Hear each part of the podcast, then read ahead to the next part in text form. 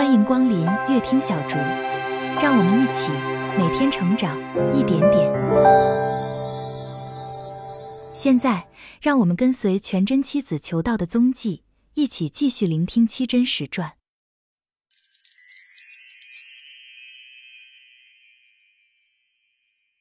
第二十二回：分蒲团大道不恋情，问相法当面把人量。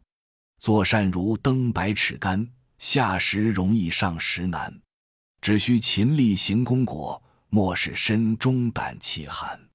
话说马丹阳同邱长春在斜谷冷庙打坐，被雪阻隔，不能出外化斋。邱长春不是马丹阳是有了道的人，只怜他是富家出身，如何受得如此冷冻，这般饥寒？焉得一碗粥汤与他解解饥渴？意欲去寻一个人户。化一碗斋来供养他，走出庙来一望，只见云横秦岭，雪满千山，莫说看不见人户，连路影儿都被雪压了。不知从何下脚，若勉强走去，难免滚入雪窖，不为粥不可得，而性命亦不可保也。看罢，仍进庙来坐下，因连马丹阳饥饿，动了这想吃粥汤的念头，扰乱了神气，心绪不宁，坐不安稳。一夜之间被这念头打搅，屡难止息。早惊动本境土奇，慌忙到山凹里张老儿家中去托梦。张老儿正睡到神魂颠倒之际，忽见一个白发老翁走进屋来说道：“我庙里有两位修行人被雪阻碍，饿了三日三夜，你快起来造些饭食送去与他们解一解即可。”说毕不见，张老儿猛然惊觉，便将老婆子喊醒，对他讲说。老婆子生平最是信神，听得此言，忙起来将火烧燃，又唤儿子媳妇一同起来，大家造饭，便将他老子之梦与他们说之。这儿子媳妇也是欢喜，不一时将饭造成。天色已明，老儿也起来了，即命儿子将饭送往冷庙里去，请他二人用饭。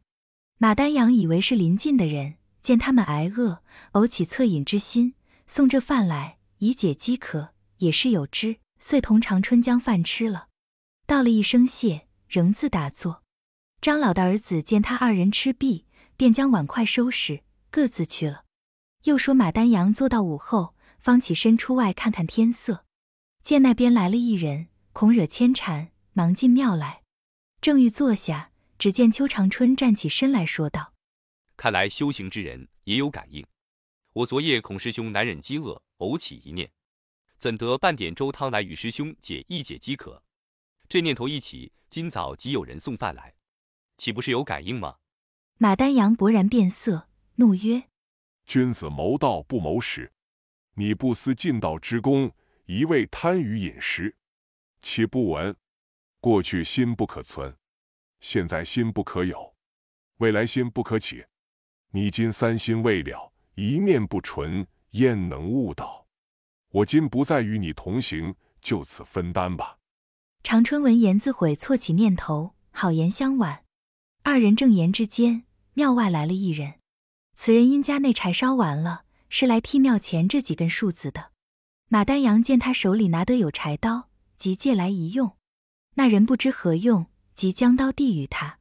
马丹阳将刀接过，把蒲团拿来砍作两段，将刀交还那人，对长春说道。一个蒲团分作两段，你一半边，我一半边，各自办公，务得使秦中待，自务前程。说毕，出外而去。邱长春哪里肯舍，随后赶来，却被替数之人看见，说：“这般时候，师傅往何处去？”邱长春见问，忙答曰：“要去赶我师兄。”其人四下一望，并无人影，说：“你师兄往何处去了？”我却看不见。邱长春指中间说道：“他往这路上去了。这路几十里无人烟，天色已晚，又在何处止坐？不如听我相劝，暂过一夜，明日再去寻他不迟。如此，你可帮我喊叫几声，或者他听见肯转来，也未可知。”那人即在树上大叫：“道长，快转来！去不得，去不得！”一连喊了十余声，并无响应，下得树来，收拾柴枝回家去了。却原来马丹阳此时道果已成，故与长春分别，使他自修自练，好用功夫。若在一路，反耽误他的前程。是日出得庙来，即借土遁，一直到河南嵩山养静。于嘉泰甲子岁十二月二十七日飞升。著有《修真语录》传世。七真之内，了局六人，只有邱长春尚未修成。自马丹阳与他分担之后，身家勉励，立下几种誓愿，制成一首除妄诗曰：妄念蒙时不可当，饥思饭时可思汤。今将妄念一起了，改换囊石就肚肠。妄得人才筋骨断，妄贪人时口生疮。斑斑妄念总消尽，身内空空无所藏。师承喜之不尽，行了月余，不免有所遗忘。乃于木匠铺要了一块板，板做成一个小小牌儿，借来笔墨写了八句话在牌儿上，以便触目惊心。你道哪八句话？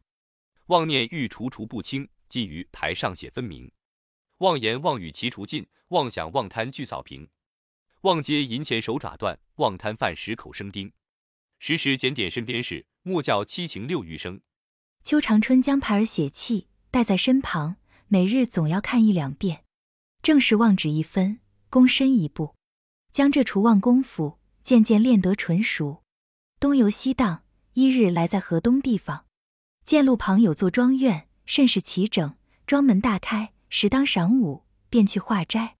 见一个小厮从内出来，邱长春与他说：“我是远来，特到善庄化一饭。”小厮闻言，即入内去。去不多时，手捧一盘饭食出来，放在庄前石墩上，便请长春用饭。长春正要来吃，忽见一位老人，有五十余岁的样儿，须发半白，从内出来，江长春瞧了一眼，用手在盘内取了两个蒸糖给予长春，其余仍叫小厮多进内去。邱长春一见，心中不乐，对老者言曰：“这小哥捧饭时出来，与贫道结缘，为何又叫他多进去？莫非老先生舍不得，或者贫道不堪享受？请老先生明示误会。”那老者笑曰：“一饭之缘，余下焉结不起？因道长无福消受也。”邱长春大惊曰：“我连一顿饭都消受不得，其中必有缘故，望老先生。”明以教我。老人曰：“余下自幼精通麻衣相法，在江湖游走多年，断人穷通受妖，荣枯得失，毫不差错。江湖上与我取个绰号，叫做赛麻衣。适才我关道长之相是吃不得饱饭的，若饱吃一顿，便要饿几顿，不如少给一点，使你顿顿有吃。这是于老一番好意，非舍不得也。”长春闻言，点了一点头，说。老先生正言着我的败处，不差分毫。再请老先生将我重相一遍，看我修行成道否？赛麻衣果然又将他相了一相，曰：“不能，不能！莫怪余下直言，观你项上鼻端两条纹路，双分入口，名为腾蛇锁口，应主饿死。其余别处部位虽美，然终不能免此恶也。此恶既不能免，焉能成道？可有改乎？相定终身。”有何更改？除非一死方休，乃管你富贵贫贱，不论在俗出家，该饿死终该饿死，逃躲不脱，无法可解。我说两辈古人与你听：列国时有个赵武灵王，是该饿死之相。他是一国之君，如何能饿死？因他两个儿子争位，动起干戈，也恐他有变爱之心，先将宫门封锁，以兵把守，两下砍杀起来。一连数月不解，宫中绝粮，宫人俱皆饿死。赵武灵王饿了七日，茶水未沾，看见宫前树上有个雀巢，意欲取嫩雀蛋制。有长梯在侧，一至树间，勉强精神上得树去。